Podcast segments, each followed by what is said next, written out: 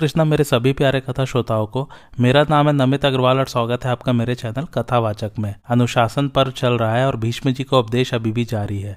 आइए आज की कथा आरंभ करते हैं। भीष्म जी ने कहा, युधिष्ठिर, गाय, भूमि और सरस्वती, इन तीनों का एक ही नाम है गाय। एक नाम वाली इन तीनों वस्तुओं का दान करना चाहिए। इन तीनों के दान का समान ही फल है। ये तीनों ही मनुष्य की संपूर्ण कामनाएं पूर्ण करने वाली है।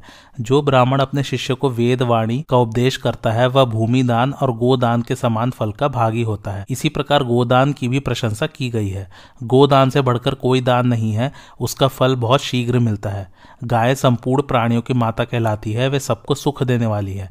अपना अभ्युदय चाहने वाले मनुष्य को सदा गायों की प्रदक्षिणा करके चलना चाहिए। गायों को लात न मारे, गायों के बीच से कर न निकले। वे मंगल की आधारभूत देवियां हैं, उनकी सदा ही पूजा करनी चाहिए। बुद्धिमान पुरुष को उचित है कि जब गाय स्वच्छंदता पूर्वक चल रही हो अथवा किसी सूने स्थान में बैठी हो तो उन्हें तंग न करें। गाय प्यास से पीड़ित होकर जब अपने स्वामी की ओर देखती है और वह उन्हें पानी नहीं पिलाता तो उसका बंधु बांधवों सहित नाश हो जाता है। जिनके गोबर से लीपने पर देवताओं के मंदिर और पितरों के श्राद्ध के स्थान पवित्र होते हैं, उनसे बढ़कर पावन और क्या हो सकता है। जो 1 वर्ष तक प्रतिदिन भोजन के पहले दूसरे की गाय को 1 मुट्ठी घास खिलाता है, उसका वह व्रत समस्त कामनाओं को पूर्ण करने वाला होता है। उसे पुत्र, यश, धन और संपत्ति की प्राप्ति होती है तथा उसके संपूर्ण अशुभ और दुस्वप्न नष्ट हो जाते हैं। दुराचारी, पापी, लोभी, असत्यवादी तथा देवयज्ञ और श्राद्ध कर्म न करने वाले ब्राह्मण को किसी तरह गाय नहीं देनी चाहिए। जिसके बहुत सी संतानें हो ऐसे याचक, श्रोत्रिय तथा अग्निहोत्री ब्राह्मण को 10 गाय दान करने से दाता को अत्यंत उत्तम लोकों की प्राप्ति होती है। जो जन्म देता है, जो भय से बचाता है तथा जो जीविका देता है, वे तीनों ही पिता के तुल्य हैं। इसलिए वेदांत निष्ठ, बहुज्ञ, ज्ञानी, जितेंद्रिय, शिष्ट, यत्नशील, प्रियवादी, भूख से पीड़ित होने पर अनुचित कर्म न करने वाले, मृदुल, शांत, अतिथि प्रेमी, सब पर समान भाव रखने वाले और स्त्री, पुत्र आदि कुटुंब से युक्त ब्राह्मण की जीविका का अवश्य प्रबंध करना चाहिए। सुपात्र ब्राह्मण को गोदान करने से जितना पुण्य होता है उसका धन ले लेने पर उतना ही पाप लगता है। अतः किसी भी अवस्था में ब्राह्मण के धन का अपहरण न करे तथा उनकी स्त्रियों पर तो दूर से भी दृष्टि न डाले। कुंती नंदन, इस विषय में साधु पुरुष राजनरग का उपाख्यान सुनाया करते हैं। किसी समय ब्राह्मण का धन ले लेने के कारण राजनरग को महान कष्ट उठाना पड़ा था। पहले की बात है, द्वारकापुरी में रहने वाले यदुवंशी बालक पानी की इच्छा से इधर उधर घूम रहे थे। इतने ही में उन्हें एक महान कूप दिखाई पड़ा जिसका ऊपरी भाग घास और लताओं से ढका हुआ था। उन बालकों ने बहुत परिश्रम करके जब कुएं के ऊपर का घास फूस हटाया तो उन्हें उसके भीतर बैठा हुआ एक बहुत बड़ा गिरगिट दिखाई दिया। बालक हजारों की संख्या में थे, सब मिलकर उस गिरगिट को वहां से निकालने के यत्न में लग गए, किंतु गिरगिट का शरीर चट्टान के समान था। लड़कों ने उसे रस्सियों और चमड़े की पट्टियों से बांधकर खींचने के लिए बहुत जोर लगाया, पर वह टस से मस न हुआ। जब बालक उसे निकालने में सफल न हो सके तो भगवान श्री कृष्ण के पास जाकर बोले, हम लोगों ने एक बहुत बड़ा गिरगिट देखा है जो कुएं का सारा आकाश घेर कर बैठा है, उसे कोई निकालने वाला नहीं है। यह सुनकर श्री कृष्ण उस कुएं के पास गए और उन्होंने उसे बाहर निकालकर उसके पूर्व जन्म का वृतांत पूछा। तब उसने कहा, भगवान, पूर्व जन्म में मैं राजा नरग था जिसने हजारों यज्ञों का अनुष्ठान किया है। उसकी बात सुनकर श्री कृष्ण बोले, राजन, आपने तो सदा पुण्य के ही काम की है, आपके द्वारा कभी भी पाप नहीं हुआ, फिर आपको ऐसी दुर्गति क्यों मिली? हमने सुना है कि आपने पहले कई बार मिलाकर 81,200,000 गाय ब्राह्मणों को दान की है, उस गोदान का फल कहाँ गया? तब राजनरग ने भगवान श्री कृष्ण से कहा, प्रभु, एक अग्निहोत्री ब्राह्मण परदेश चला गया था, उसके पास एक गाय थी जो एक दिन अपने स्थान से भागकर मेरी गायों के झुंड में आ मिली। मेरे ग्वालों ने दान के लिए मंगाई हुई 1000 गायों में उसकी भी गिनती करा दी और मैंने उसे एक ब्राह्मण को दान कर दिया। कुछ दिनों बाद जब वह ब्राह्मण परदेश से लौटा तो अपनी गाय ढूंढने लगा। ढूंढते ढूंढते वह गाय जब उसे दूसरे के घर मिली तो उसने उस ब्राह्मण से कहा, यह मेरी गाय है, अतः मैं इसे ले जाता हूँ। इस पर दोनों में झगड़ा होने लगा और दोनों ही क्रोध में भरकर मेरे पास आए। एक ने कहा, महाराज, यह गाय आपने मुझे दान में दी है और यह ब्राह्मण इसे अपनी बता रहा है। दूसरे ने कहा, महाराज, वास्तव में यह मेरी गाय है, तुमने इसे चुरा लिया है। तब मैंने दान लेने वाले ब्राह्मण से कहा, भगवान, मैं इस गाय के बदले आपको 10,000 गाय देता हूँ, आप इन्हें इनकी गाय वापस दे दीजिए। उसने जवाब दिया, महाराज, यह गाय देश काल के अनुरूप पूरा दूध देने वाली, सीधी सादी और अत्यंत दयालु स्वभाव की है। इसका दूध बहुत मीठा होता है। धन्य भाग जो यह मेरे घर आई। यह अपने दूध से प्रतिदिन मेरे मात्रहीन दुर्बल बच्चे का पालन करती है, मैं इसे कदापि नहीं दे सकता। यह कहकर वह वहां से चल दिया। तब मैंने दूसरे ब्राह्मण से प्रार्थना की, भगवान आप उसके बदले में 1,00,000 गाय ले लीजिए। वह बोला, महाराज मैं राजाओं का दान नहीं लेता, मुझे तो मेरी वही गाय शीघ्र ला दीजिए। मैंने उसे सोना चांदी रथ और घोड़े सब कुछ देना चाहा, पर वह कुछ न लेकर चुपचाप चला गया। इसी बीच में काल की प्रेरणा से मुझे शरीर त्यागना पड़ा और पितृलोक में पहुंचकर मैं यमराज से मिला। उन्होंने मेरा बहुत आदर सत्कार किया और कहा, राजन तुम्हारे पुण्य कर्मों की तो गिनती ही नहीं है, किंतु अनजान में तुमसे एक पाप भी हो गया है। उस पाप को पहले भोग लो या पीछे जैसी तुम्हारी इच्छा हो करो। तब मैंने धर्मराज से कहा, प्रभु पहले मैं पाप ही भोग लूंगा, उसके बाद पुण्य का उपभोग करूंगा। इतना कहना था कि मैं पृथ्वी पर गिरा। उस समय ऊंचे स्वर से बोलते हुए धर्मराज की बात कानों में पड़ी, राजन 1,000 वर्ष पूर्ण होने पर तुम्हारे पाप कर्म का भोग समाप्त होगा। उस समय भगवान श्री कृष्ण आकर तुम्हारा उद्धार करेंगे और तुम अपने पुण्य कर्मों के प्रभाव से प्राप्त हुए अक्षय लोकों में जाओगे। कुएं में गिरने पर मैंने देखा मुझे तिर्यक योनि मिली है और मेरा सिर नीचे की ओर है। इस योनि में भी मेरी स्मरण शक्ति ने मेरा साथ नहीं छोड़ा था। श्री कृष्ण आज आपने मेरा उद्धार कर दिया, अब मुझे आज्ञा दीजिए, मैं स्वर्ग को जाऊंगा। भगवान श्री कृष्ण ने उन्हें आज्ञा दे दी और वे उनको प्रणाम करके दिव्य मार्ग से स्वर्ग लोक को चले गए। उनके चले जाने पर श्री कृष्ण ने इस श्लोक का गायन किया, समझदार मनुष्य को ब्राह्मण के धन का अपहरण नहीं करना चाहिए। चुराया हुआ ब्राह्मण का धन चोर का उसी भांति नाश कर देता है जैसे ब्राह्मण की गाय ने राजनरग का सर्वनाश किया था। कुंती नंदन, यदि सज्जन पुरुष साधु महात्माओं को संग करे तो उनका वह संग व्यर्थ नहीं जाता। देखो साधु समागम के कारण राजा नरक का नरक से उद्धार हो गया। गायों का दान करने से जैसे उत्तम फल मिलता है, वैसे ही गायों से द्रोह करने या उन्हें सताने पर बहुत बड़ा कुफल भोगना पड़ता है। इसलिए गायों को कभी कष्ट नहीं पहुंचाना चाहिए। युधिष्ठिर ने पूछा, पितामह मुझे गोलोक के विषय में कुछ संदेह है। गोदान करने वाले मनुष्य जिस लोक में निवास करते हैं उसका मैं यथार्थ वर्णन सुनना चाहता हूँ। भीष्म जी ने कहा, युधिष्ठिर इस विषय में जानकार लोग एक प्राचीन इतिहास को उदाहरण दिया करते हैं। एक बार इंद्र ने ब्रह्मा जी से इस प्रकार प्रश्न किया, भगवान मैं देखता हूँ गोलोक निवासी पुरुष अपने तेज से स्वर्गवासियों की कांति फीकी करते हुए उन्हें लांग कर आगे चले जाते हैं। इसलिए मेरे मन में यह संदेह होता है कि गोलोक कैसा है, वहाँ क्या फल मिलता है, वहाँ का विशेष गुण क्या है। गोदान करने वाले पुरुष सब चिंताओं से मुक्त होकर वहाँ किस प्रकार पहुँचते हैं। गोदान न करने पर भी उसका फल कैसे मिलता है। बहुत दान करने वाला मनुष्य थोड़ा दान करने वाले के समान तथा थोड़ा दान करने वाला पुरुष अधिक दान करने वाले के तुल्य किस प्रकार हो जाता है। ये सब बातें मुझे यथार्थ रूप से बतलाइए। ब्रह्मा जी ने कहा, इंद्र गायों के लोक अनेक प्रकार के हैं, मैं उन सबको देखता हूँ और पतिव्रता स्त्रियां भी उन सब लोगों को देख सकती हैं। उत्तम व्रत का पालन करने वाले शुद्ध चेता ब्रह्मर्षि तो अपने शुभ कर्मों के प्रभाव से उन लोकों में सशरीर पहुंच जाते हैं। श्रेष्ठ व्रत के आचरण में लगे हुए योगी पुरुष समाधि अवस्था में अथवा मृत्यु के समय जब शरीर से संबंध त्याग देते हैं तो अपने शुद्ध चित्त के द्वारा स्वप्न की भांति दिखने वाले उन लोगों का यहाँ से भी दर्शन करते हैं। अब तुम उन लोगों के गुणों का वर्णन सुनो। वहाँ काल, बुढ़ापा अथवा अग्नि का जोर नहीं चलता, किसी का किंचित भी अमंगल नहीं होता, वहाँ पर न रोग है न शोक। इंद्र वहाँ की गाय अपने मन में जिस जिस वस्तु की इच्छा करती है वह सब उन्हें प्राप्त हो जाता है। यह मेरी प्रत्यक्ष देखी हुई बात है। वे जहाँ जाना चाहती है जाती है, जैसे चलना चाहती है चलती है, और संकल्प मात्र से ही संपूर्ण कामनाओं का उपभोग करती हैं।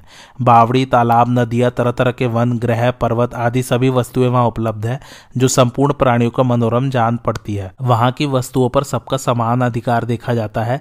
इतना विशाल दूसरा कोई लोक नहीं है।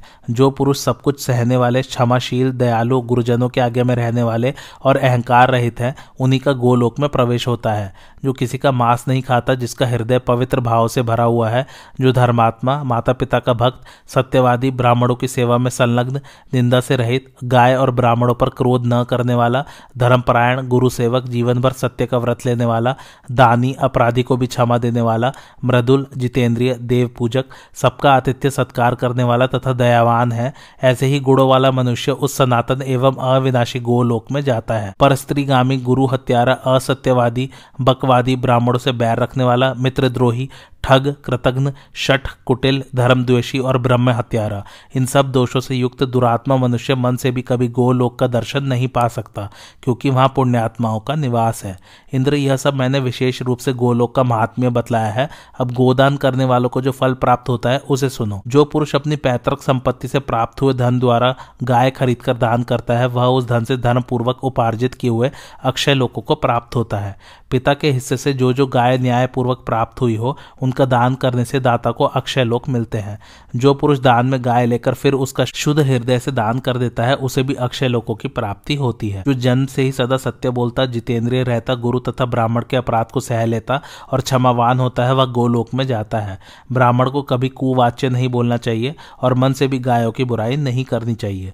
जो ब्राह्मण गायों के समान वृत्ति से रहता है, गायों को घास आदि खिलाता है और सत्य एवं धर्म में परायण रहता है, वह यदि एक गाय भी दान करे तो उसे 1000 गोदान के समान फल मिलता है। जो पुरुष सदा उद्यत रहकर उपयुक्त विधि से बर्ताव करता है तथा जो सत्यवादी, गुरु सेवक, दक्ष, क्षमाशील, देवभक्त, शांतचित्त, पवित्र, ज्ञानवान, धर्मात्मा और अहंकार शून्य होता है, वह यदि पूर्वोक्त विधि से ब्राह्मण को दूध देने वाली गाय दान करे तो उसे महान फल की प्राप्ति होती है।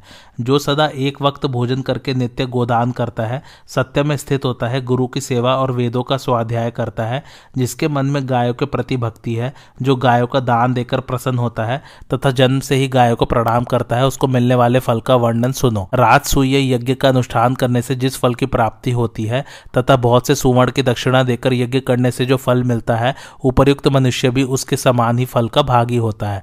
यह सिद्ध संत, महात्मा एवं ऋषियों का वचन है। जो गाय सेवा का व्रत लेकर प्रतिदिन भोजन से पहले गायों को गोग्रास अर्पण करता है तथा शांत एवं निर्लोभ होकर सदा सत्य का पालन करता रहता है, वह प्रतिवर्ष 1000 गोदान करने के पुण्य का भागी होता है। जो एक वक्त भोजन करके दूसरे वक्त के बचाए हुए भोजन से गाय खरीद कर दान करता है, वह उस गाय के जितने रोए होते हैं उतने गायों के दान का अक्षय फल प्राप्त करता है। गायों के रोम रोम में अक्षय लोकों का निवास माना गया है। जो संग्राम में गायों को जीतकर उन्हें दान दे देता है, उस पुरुष का वह दान अपने को बेचकर दान करने के समान माना जाता है। जो व्रत परायण पुरुष गायों के अभाव में तिल की गौ बनाकर दान देता है, उसको वह गाय बड़े भारी संकट से पार कर देती है तथा वह दूध की नदी में नहाकर प्रसन्न होता है। केवल गायों का दान कर देना ही प्रशंसा की बात नहीं है।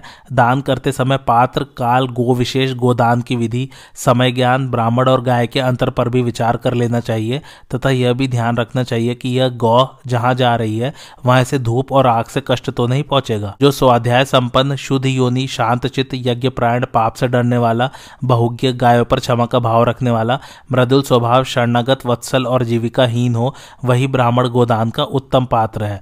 जो जीविका के बिना बहुत कष्ट पा रहा हो तथा जिसको खेती या यज्ञ होम करने, प्रसूता स्त्री को दूध पिलाने तथा गुरु सेवा अथवा बालक का लालन पालन करने के लिए गाय की आवश्यकता है, उसको साधारण देश काल में भी दूध देने वाली गाय का दान करना चाहिए। दूध देने वाली खरीदने अथवा विद्या से प्राप्त हुई, युद्ध में प्राणों को संकट में डालकर पराक्रम से प्राप्त की हुई, दहेज में मिली हुई, संकट से छुड़ाकर लाई हुई या पालन पोषण के लिए अपने पास आई हुई गाय श्रेष्ठ मानी जाती है। हृष्ट पुष्ट, सीधी सादी, जवान और उत्तम गंध वाली गाय प्रशंसनीय मानी गई है। जैसे गंगा सब नदियों में श्रेष्ठ है, उसी प्रकार कपिला गौ सब गायों में उत्तम है। गोदान की विधि इस प्रकार है।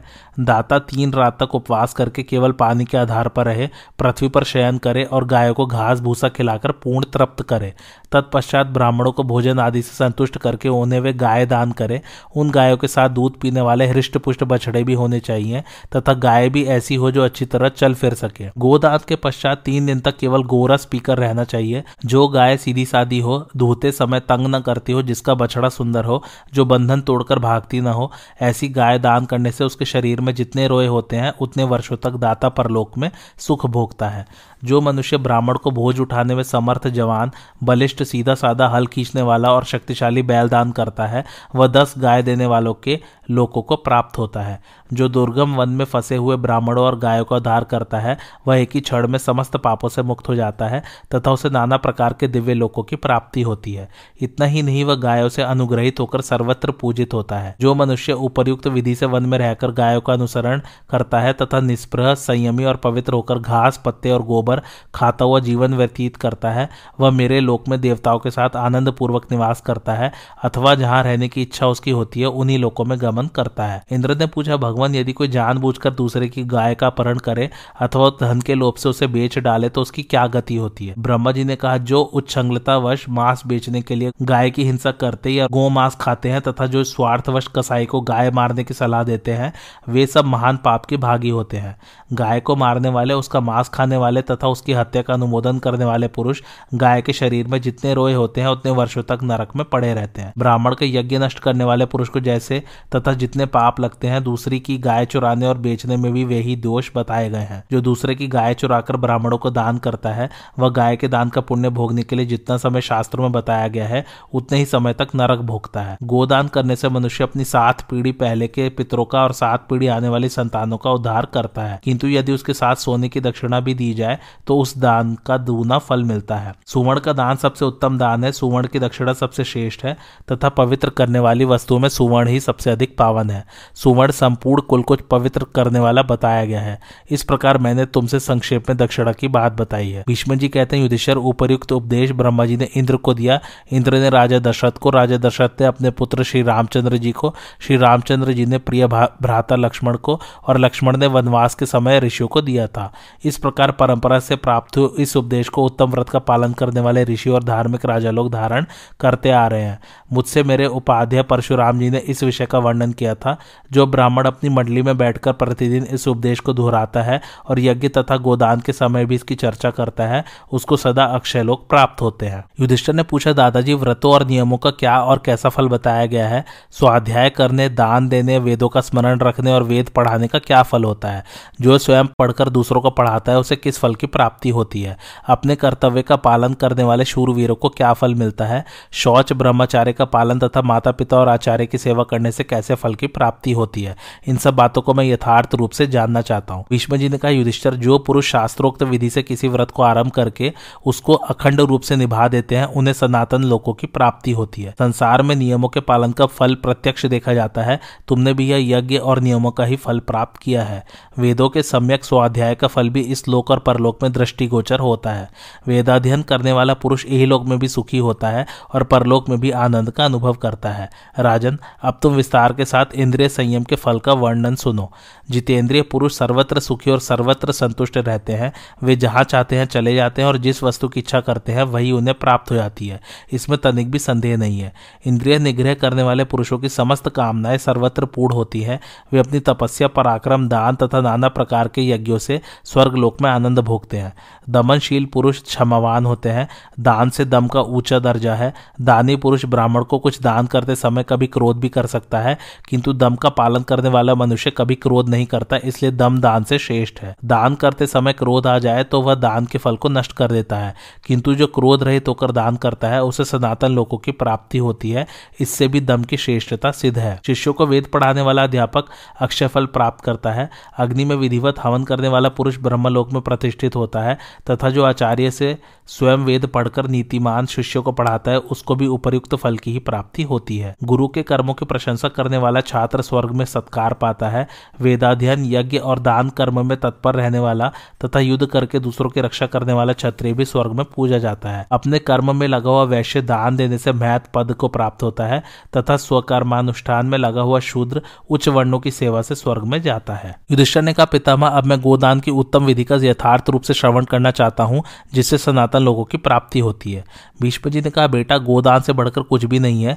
यदि न्यायपूर्वक प्राप्त हुई गाय का दान किया जाए तो वह समस्त कुल का तत्काल उद्धार कर देती है, इसलिए तुम आदिकाल से प्रचलित हुई गोदान की विधि का श्रवण करो। प्राचीन काल की बात है, जब महाराज मानधाता के पास बहुत सी गाय दान के लिए लाई गई तो उन्होंने कैसी गौदान करे, इस संदेह में पढ़कर बृहस्पति जी से तुम्हारी ही तरह प्रश्न किया। तब बृहस्पति जी ने इस प्रकार उत्तर दिया, गोदान करने वाले मनुष्य को चाहिए कि वह व्रत का पालन करे और ब्राह्मण को बुलाकर उसका अच्छी तरह सत्कार करके कहे कि मैं कल प्रातःकाल आपको गौदान करूंगा। तत्पश्चात वह गोदान के लिए लाल रंग की गाय मंगावे और समंगे बहुले, इस प्रकार कहकर गायों को संबोधित करे। फिर गायों के बीच में जाकर निम्नांकित श्रुति का, जिसका सारांश यहाँ मैं बता रहा हूँ, उच्चारण करे। गाय मेरी माता और प्रतिष्ठा है, बैल मेरे पिता है, वे दोनों मुझे इहलोक में तथा स्वर्गलोक में सुख दे। इस प्रकार कहकर गायों की शरण ले और उन्हीं के साथ रात बिताकर सवेरे गोदान काल में ही फिर मौन भंग करे। इस प्रकार गायों के साथ एक रात रहकर उनके समान व्रत का पालन करते हुए उन्हीं के साथ एकात्म भाव को प्राप्त होने से मनुष्य तत्काल संपूर्ण पापों से छुटकारा पा जाता है। जाता है। गोदान करने के पश्चात इस प्रकार प्रार्थना करें। गाय उत्साह संपन्न, बल और बुद्धि से युक्त, अमृतत्व प्रदान करने वाले, यज्ञ संबंधी भविष्य की क्षेत्रभूता, जगत की प्रतिष्ठा, पृथ्वी को प्रकट करने वाली, संसार के अनादि प्रवाह को प्रवृत्त करने वाली और प्रजापति की पुत्री है। सूर्य और चंद्रमा के अंश से प्रकट हुई वे गाय हमारे पापों का नाश करे, हमें उत्तम लोक की प्राप्ति में सहायता दे, माता की भांति शरण प्रदान करे और जिन इच्छाओं को हमने अपने मुंह से नहीं प्रकट किया है वे भी उनकी कृपा से पूर्ण हो जाए। गायों, जो लोग तुम्हारे पंचगव्य आदि का सेवन करते हुए तुम्हारी आराधना में लगे रहते हैं, उनके कर्मों से प्रसन्न होकर तुम उन्हें क्षय आदि रोगों से छुटकारा दिलाती हो और ज्ञान की प्राप्ति कराकर देह बंधन से भी मुक्त कर देती हो। जो मनुष्य तुम्हारी सेवा किया करते हैं उनके कल्याण के लिए तुम सरस्वती नदी की भांति सदा प्रयत्नशील रहती हो। गो माताओं, हमारे ऊपर प्रसन्न हो जाओ और हमें समस्त पुण्यों के द्वारा प्राप्त होने वाली अभीष्ट गति प्रदान करो। इसके बाद दाता निम्नांकित आधे श्लोक का उच्चारण करे। गायों, तुम्हारा जो स्वरूप है वही मेरा भी है, तुम्हें और हमें कोई अंतर नहीं है, अतः आज तुम्हें दान में देकर हमने अपने आप को ही दान किया है। दाता के ऐसा कहने पर दान लेने वाला ब्राह्मण शेष आधे श्लोक का उच्चारण करे। गायों, तुम शांत और प्रचंड रूप धारण करने वाली हो, अब तुम्हारे ऊपर दाता का ममत्व अधिकार नहीं रहा, अब तुम मेरे अधिकार में आ गई हो, अतः अभीष्ट भोग प्रदान करके तुम मुझे और दाता को भी प्रसन्न करो। जो गाय के निष्क्रिय रूप में उसका मूल्य वस्त्र अथवा सुवर्ण दान करता है उसको भी गोदाता ही कहना चाहिए। इस रूप में दी जाने वाली गायों का नाम क्रमशः ऊर्ध्वावस्या, भवितव्य और वैष्णवी है। संकल्प के समय इनके इन्हीं नामों का उच्चारण करना चाहिए। इनके दान का फल भी क्रमशः इस प्रकार समझना चाहिए। गाय का मूल्य देने वाला 36,000 वर्षों तक, गाय की जगह वस्त्र दान करने वाला 8,000 वर्षों तक तथा गाय के स्थान में सुवर्ण देने वाला 20,000 वर्षों तक दिव्य लोक में सुख भोगता है। इस तरह गायों के निष्क्रिय दान का क्रमशः फल बताया गया है, इसे ध्यान में रखना चाहिए। साक्षात गाय का दान लेकर जब ब्राह्मण अपने घर की ओर जाने लगता है उस समय उसके 8 पग जाते जाते ही दाता को अपने दान का फल मिल जाता है। साक्षात गाय को दान करने वाला शीलवान और उसका मूल्य देने वाला निर्भय होता है तथा गाय की जगह इच्छा अनुसार सुवर्ण दान करने वाला मनुष्य कभी दुख में नहीं पड़ता। जो प्रातःकाल उठकर नैतिक नियमों का अनुष्ठान करने वाला और महाभारत का विद्वान है वह तथा ऊपर बताए हुए गोदाता पुरुष चंद्रमा के समान प्रकाशमान वैष्णव लोकों में गमन करते हैं। गाय दान करने के पश्चात मनुष्य को 3 रात तक गोव्रत का पालन करना चाहिए और 1 रात गायों के साथ रहना चाहिए। कामाष्टमी से लेकर 3 रात तक गोबर, गोदुग्ध अथवा गोरस मात्र का आहार करना चाहिए। जो पुरुष 1 बैल दान करता है वह देवव्रती अर्थात सूर्यमंडल का भेदन करके जाने वाला ब्रह्मचारी होता है। जो 1 गाय और 1 बैल दान करता है उसे वेदों की प्राप्ति होती है तथा जो विधि पूर्वक गायों का दान करता है उसे उत्तम लोक मिलते हैं, किंतु जो विधि को नहीं जानता वह उत्तम फल से वंचित रहता है। जो मनुष्य अपने शिष्य नहीं है, जो व्रत का पालन नहीं करता, जिसमें श्रद्धा का अभाव है तथा जिसकी बुद्धि कुटिल है, उसे इस गोदान की विधि का उपदेश न दे, क्योंकि यह सबसे गोपनीय धर्म है। इसका यत्र तत्र सर्वत्र प्रचार नहीं करना चाहिए। संसार में बहुत से अश्रद्धालु, शूद्र तथा राक्षस स्वभाव के मनुष्य है और कितने ही नास्तिकता का आशय लिए हुए हैं। उनको यदि इस धर्म को उपदेश दिया जाए तो अनिष्ट होता है। राजन, बृहस्पति जी के इस उपदेश को सुनकर जिन पुण्यशील राजाओं ने गोदान किया और उसके प्रभाव से वे उत्तम लोगों को प्राप्त हुए, उनका नाम मैं तुम्हें बता रहा हूँ। सुनो, उशीनर, विश्वगश्व, नृग, भगीरथ, यौवनाश्व, मानधाता, मुचुकुंद, भूरीध्रुम, नैष, सोमक, पुरुरवा, चक्रवर्ती भरत और राजा दिलीप, इन सब ने गोदान करके स्वर्गलोक प्राप्त किया है। अतः कुंती नंदन, तुम भी बृहस्पति जी के उपदेश को धारण करो और कौरव राज्य पर अधिकार पाकर उत्तम ब्राह्मणों को प्रसन्नता पूर्वक पवित्र गाय दान करो। अच्छा, जो लाल रंग की गाय इन्होंने कहा है कि गोदान करनी चाहिए, उस गाय को कहते हैं रोहिणी गाय। युधिष्ठिर ने कहा, भारत, आप गोदान के उत्तम गुणों का फिर से वर्णन कीजिए। आपके मुंह से इस अमृतमय उपदेश को सुनते सुनते मुझे तृप्ति नहीं होती। भीष्म जी ने कहा, बेटा, वात्सल्य गुण से युक्त एवं उत्तम लक्षणों वाली जवान गाय को वस्त्र ओढ़ाकर ब्राह्मण को दान करने से मनुष्य संपूर्ण पापों से मुक्त हो जाता है और उसे असूर्य नामक अंधकारमय लोक को में नहीं जाना पड़ता, जिनका घास खाना और पानी पीना समाप्त हो चुका हो, जिसका दूध नष्ट हो गया हो, जिसकी इंद्रियां काम न दे सकती हो, अर्थात जो बूढ़ी और रोगड़ी होने के कारण जीर्ण शीर्ण शरीर वाली हो गई हो, ऐसी गाय का दान करने वाला मनुष्य ब्राह्मण को व्यर्थ कष्ट में डालता है और स्वयं भी घोर नरक में पड़ता है। क्रोध करने वाली, मरकही, रुगणा, दुबली पतली तथा जिसका दाम न चुकाया गया हो, ऐसी गाय का दान करना कदापि उचित नहीं है। हृष्टपुष्ट, सीधी सुलक्षणा, जवान एवं उत्तम गंध वाली गाय की सभी लोग प्रशंसा करते हैं। जैसे नदियों में गंगा श्रेष्ठ है वैसे ही गायों में कपिला गाय उत्तम मानी गई है। युधिष्ठिर ने पूछा, पितामह किसी भी रंग की गाय का दान किया जाए, गोदान तो एक सा ही होगा, फिर सत्पुरुषों ने कपिला गाय की ही अधिक प्रशंसा क्यों की है? मैं कपिला के महान प्रभाव को विशेष रूप से सुनना चाहता हूँ। भीष्म जी ने कहा, बेटा मैंने बड़े बूढ़ों के मुंह से रोहिणी अर्थात कपिला गाय की उत्पत्ति का जो प्राचीन वृतांत सुना है वह सब तुम्हें बता रहा हूँ। सृष्टि के प्रारंभ में ब्रह्मा जी ने दक्ष प्रजापति को आज्ञा दी कि तुम प्रजा को उत्पन्न करो, किंतु दक्ष प्रजापति ने प्रजाओं की भलाई के लिए सबसे पहले उनकी आजीविका का उपाय निर्धारित किया। उसके बाद उन्होंने प्रजा को उत्पन्न किया।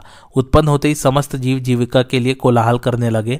जैसे भूखे प्यासे बालक अपने माँ बाप के पास दौड़े जाते हैं, उसी प्रकार समस्त प्रजा जीविका दाता दक्ष के पास गई। प्रजाजनों की इस स्थिति पर मन ही मन विचार करके प्रजापति ने उनकी रक्षा के लिए अमृत का पान किया। अमृत पीकर जब वे पूर्ण तृप्त हो गए तो उनके मुख से सुरभित सुगंध निकलने लगी। उस सुरभि गंध से सुरभि अर्थात गाय प्रकट हुई, जिसे प्रजापति ने अपने मुख से उत्पन्न होने वाली पुत्री के रूप में देखा।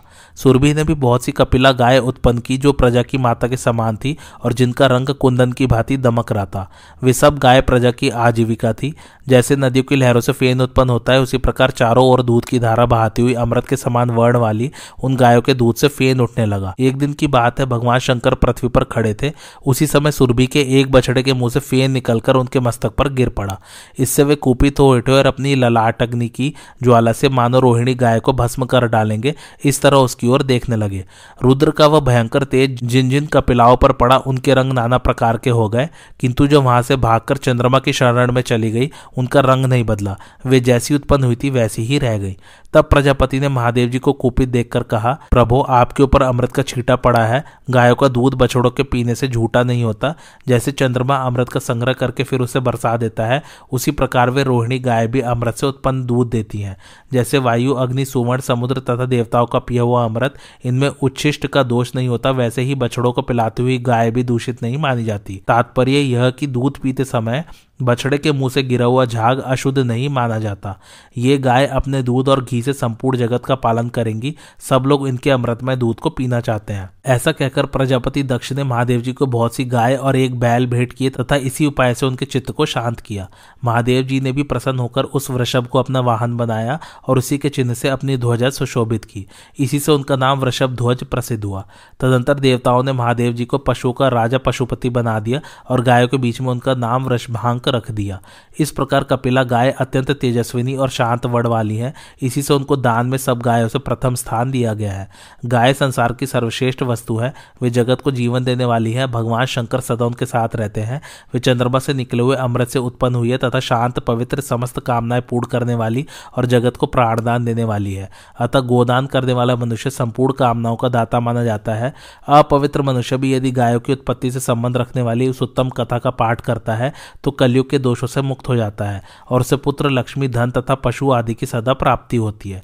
राजन, गोदान करने वाले को हव्य, कव्य, तर्पण और शांति कर्म का फल तथा वाहन, वस्त्र एवं बालकों और वृद्धों का संतोष प्राप्त होता है। इस प्रकार ये सब गोदान के गुण हैं। भीष्म जी कहते हैं, धर्मराज, इक्ष्वाकु वंश में एक सौदास नाम के राजा थे। एक बार उन्होंने ब्रह्मा जी के पुत्र महर्षि वशिष्ठ को प्रणाम करके पूछा, भगवान, तीनों लोकों में ऐसी पवित्र वस्तु कौन है जिसका नाम लेने मात्र से मनुष्य को सदा उत्तम पुण्य की प्राप्ति हो सके? तब महर्षि वशिष्ठ ने गायों को नमस्कार करके इस प्रकार कहना आरंभ किया, राजन, गायों के शरीर से अनेकों प्रकार की मनोरम सुगंध निकलती है। बहुतेरी गाय गूगल के समान गंध वाली होती हैं। गाय प्राणियों का आधार तथा कल्याण की निधि है। भूत और भविष्य गायों के ही हाथ में है। वे ही सदा रहने वाली पुष्टि का कारण तथा लक्ष्मी की जड़ है। गायों की सेवा में जो कुछ दिया जाता है उसका फल अक्षय होता है। अन्न गायों से उत्पन्न होता है। देवताओं को उत्तम भविष्य गाय देती है तथा स्वाहाकार और वशटकार भी सदा गायों पर ही अवलंबित है। गाय ही यज्ञ का फल देने वाली है। उन्हीं में यज्ञों की प्रतिष्ठा है। ऋषियों को प्रातःकाल और सायकाल में होम के समय गाय ही हवन के योग्य घृत आदि पदार्थ देती हैं। जो लोग दूध देने वाली गाय दान करते हैं वे अपने समस्त संकटों और पापों के पार हो जाते हैं। जिसके पास 10 गाय हो वह एक गाय दान करे। जो 100 गाय रखता हो वह 10 गाय दान करे। और जिसके पास 1000 गाय मौजूद हो वह 100 गाय दान करे। तो इन सबको बराबर ही फल मिलता है। जो 100 गायों का स्वामी होकर भी अग्निहोत्र नहीं करता, जो 1000 गाय रखकर भी यज्ञ नहीं करता तथा जो धनी होकर भी कंजूसी नहीं छोड़ता, ये तीनों मनुष्य सम्मान पाने के अधिकारी नहीं है। जो उत्तम लक्षणों से युक्त कपिला गाय को वस्त्र ओढ़ाकर बछड़े सही दान करता है तथा उसके साथ दूध दूहने के लिए एक कांसी का पात्र भी देता है, वह इहलोक परलोक दोनों को जीत लेता है। प्रातः काल और सायकाल में प्रतिदिन गाय को प्रणाम करना चाहिए। इससे मनुष्य के शरीर और बल की पुष्टि होती है। गोमूत्र और गोबर देखकर कभी घृणा न करे। गायों के गुणों का कीर्तन करे, कभी उनका अपमान न करे। यदि बुरे स्वप्न दिखाई दे तो गो माता का नाम ले। प्रतिदिन शरीर में गोबर लगाकर स्नान करे। सूखे हुए गोबर पर बैठे, उस पर थूक न फेंके, मलमूत्र न त्यागे। गायों के तिरस्कार से बचता रहे। अग्नि में गाय के घृत का हवन करे, उसी से स्वस्ति वाचन करावे। गो घृत का दान और स्वयं भी उसका भक्षण करे तो गायों की वृद्धि होती है। जो मनुष्य सब प्रकार के रत्नों से युक्त तिल की धेनु को ब्राह्मण को दान करता है, उसे अपने पाप पुण्य के लिए शोक नहीं करना पड़ता। रात हो या दिन, अच्छा समय हो या बुरा, कितना ही बड़ा भय क्यों ना उपस्थित हुआ हो, यदि मनुष्य निम्नांकित श्लोकार्थों का कीर्तन करता है तो वह सब प्रकार के भय से मुक्त हो जाता है। जैसे नदियां समुद्र के पास जाती है, उसी तरह सोने से बने हुए सींगों वाली दुग्धवती सुरभि और सौरभेयी गाय मेरे निकट आवे। मैं सदा गायों का दर्शन करूं और गाय मुझ पर कृपा दृष्टि करे। गाय मेरी है और मैं गायों का हूं, जहां गाय रहे वहीं मैं भी रहूं। प्राचीन काल में गायों ने श्रेष्ठता प्राप्त करने के लिए 1,00,000 वर्षों तक कठोर तपस्या की थी। उनकी इच्छा थी कि इस जगत में जितनी दक्षिणा देने योग्य वस्तुएं हैं उन सब में हम उत्तम समझी जावे, हमको कोई दोष न लगे। मनुष्य हमारे गोबर से स्नान करने पर सदा ही पवित्र हो। देवता और मानव पवित्रता के लिए हमेशा हमारे गोबर का उपयोग करें। समस्त चराचर प्राणी हमारे गोबर से पवित्र हो जाए और हमारा दान करने वाले मनुष्य को हमारा ही उत्तम लोक अर्थात गोलोक प्राप्त हो। इस प्रकार का संकल्प देकर जब गायों ने अपनी तपस्या पूर्ण की तो उसके अंत में ब्रह्मा जी ने उन्हें वरदान दिया, गायों तुम्हारी समस्त कामनाएं पूर्ण हो और तुम जगत के जीवों का उद्धार करती रहो। इस प्रकार अपनी कामनाएं सिद्ध हो जाने पर गाय तपस्या से निवृत्त हुई और उसके पश्चात जगत का कल्याण करने लगी। इसलिए वे महान सौभाग्यशालिनी गाय परम पवित्र मानी जाती है। वे समस्त प्राणियों से श्रेष्ठ एवं वंदनीय है। जो मनुष्य दूध देने वाली सुलक्षणा कपिला गाय को वस्त्र उड़ाकर कपिल रंग के बछड़े से दान करता है, वह ब्रह्मलोक में सम्मानित होता है। सदा गोदान में अनुराग रखने वाला पुरुष सूर्य के समान देदीप्यमान विमान में बैठकर मेघ मंडल को भेदता हुआ स्वर्ग में जाकर सुशोभित होता है। गाय के शरीर में जितने रोए होते हैं उतने वर्षों तक वह स्वर्ग लोक में सत्कार पूर्वक रहता है। फिर पुण्य क्षीण होने पर जब स्वर्ग से नीचे उतरता है तो इस मनुष्य लोक में आकर संपन्न घर में जन्म लेता है। मनुष्य को चाहिए कि सवेरे और सायकाल आचमन करके इस प्रकार जप करे। घी और दूध देने वाली घी की उत्पत्ति का आधार, घी को प्रकट करने वाली घी की नदी तथा घी की भंवर रूप गाय मेरे घर में सदा निवास करे। मेरे आगे पीछे और चारों ओर गाय मौजूद रहे, मैं गायों के बीच में ही निवास करूं। इस प्रकार प्रतिदिन जप करने से मनुष्य के दिन भर के पाप नष्ट हो जाते हैं। गोदान करने वाला मनुष्य अपने माता और पिता की 10 पीढ़ियों को पवित्र करके उन्हें पुण्यमय लोकों में भेजता है। जो गाय के बराबर तिल की गाय बनाकर उसका दान करता है तथा जो जल का करता है उसे यमलोक में कोई यातना नहीं भोगनी पड़ती। गाय सबसे अधिक पवित्र जगत की प्रतिष्ठा और देवताओं की माता है। उसका स्पर्श और उसकी प्रदक्षिणा करे तथा उत्तम समय देखकर सुपात्र ब्राह्मण को उसका दान करे। जो बड़े बड़े सींगों वाली कपिला धेनु को बछड़े काशी की धोनी तथा वस्त्र सही दान करता है, वह मनुष्य यमराज की दुर्गम सभा में निर्भय होकर प्रवेश करता है। गोदान से बढ़कर कोई पवित्र दान नहीं है और गोदान के फल से श्रेष्ठ अन्य कोई फल नहीं है। संसार में गाय से बढ़कर दूसरा कोई उत्कृष्ट प्राणी नहीं है। जिसने समस्त चराचर जगत को व्याप्त कर रखा है, उस भूत और भविष्य की माता गाय को मैं मस्तक झुकाकर प्रणाम करता हूँ। राजन, यह मैंने तुमसे गायों के गुणों का दिग्दर्शन मात्र कराया है। गायों के दान से बढ़कर इस संसार में दूसरा कोई दान नहीं है तथा उनके समान दूसरा कोई सहारा भी नहीं है। भीष्म जी कहते हैं, महर्षि वशिष्ठ के ये वचन सुनकर भूमिदान करने वाले महात्मा राजा सौदास ने उस पर विचार किया और उसे सर्वथा उत्तम जानकर ब्राह्मणों को बहुत सी गाय दान दी। इससे उन्हें उत्तम लोकों की प्राप्ति हुई। आज की कथा यहीं समाप्त होती है। कैसी लगे आप लोगों को मेरी कथा, मुझे कमेंट करके जरूर बताइए और मेरे चैनल कथावाचक को लाइक, शेयर और सब्सक्राइब जरूर कीजिए। थैंक्स फॉर वॉचिंग, धन्यवाद।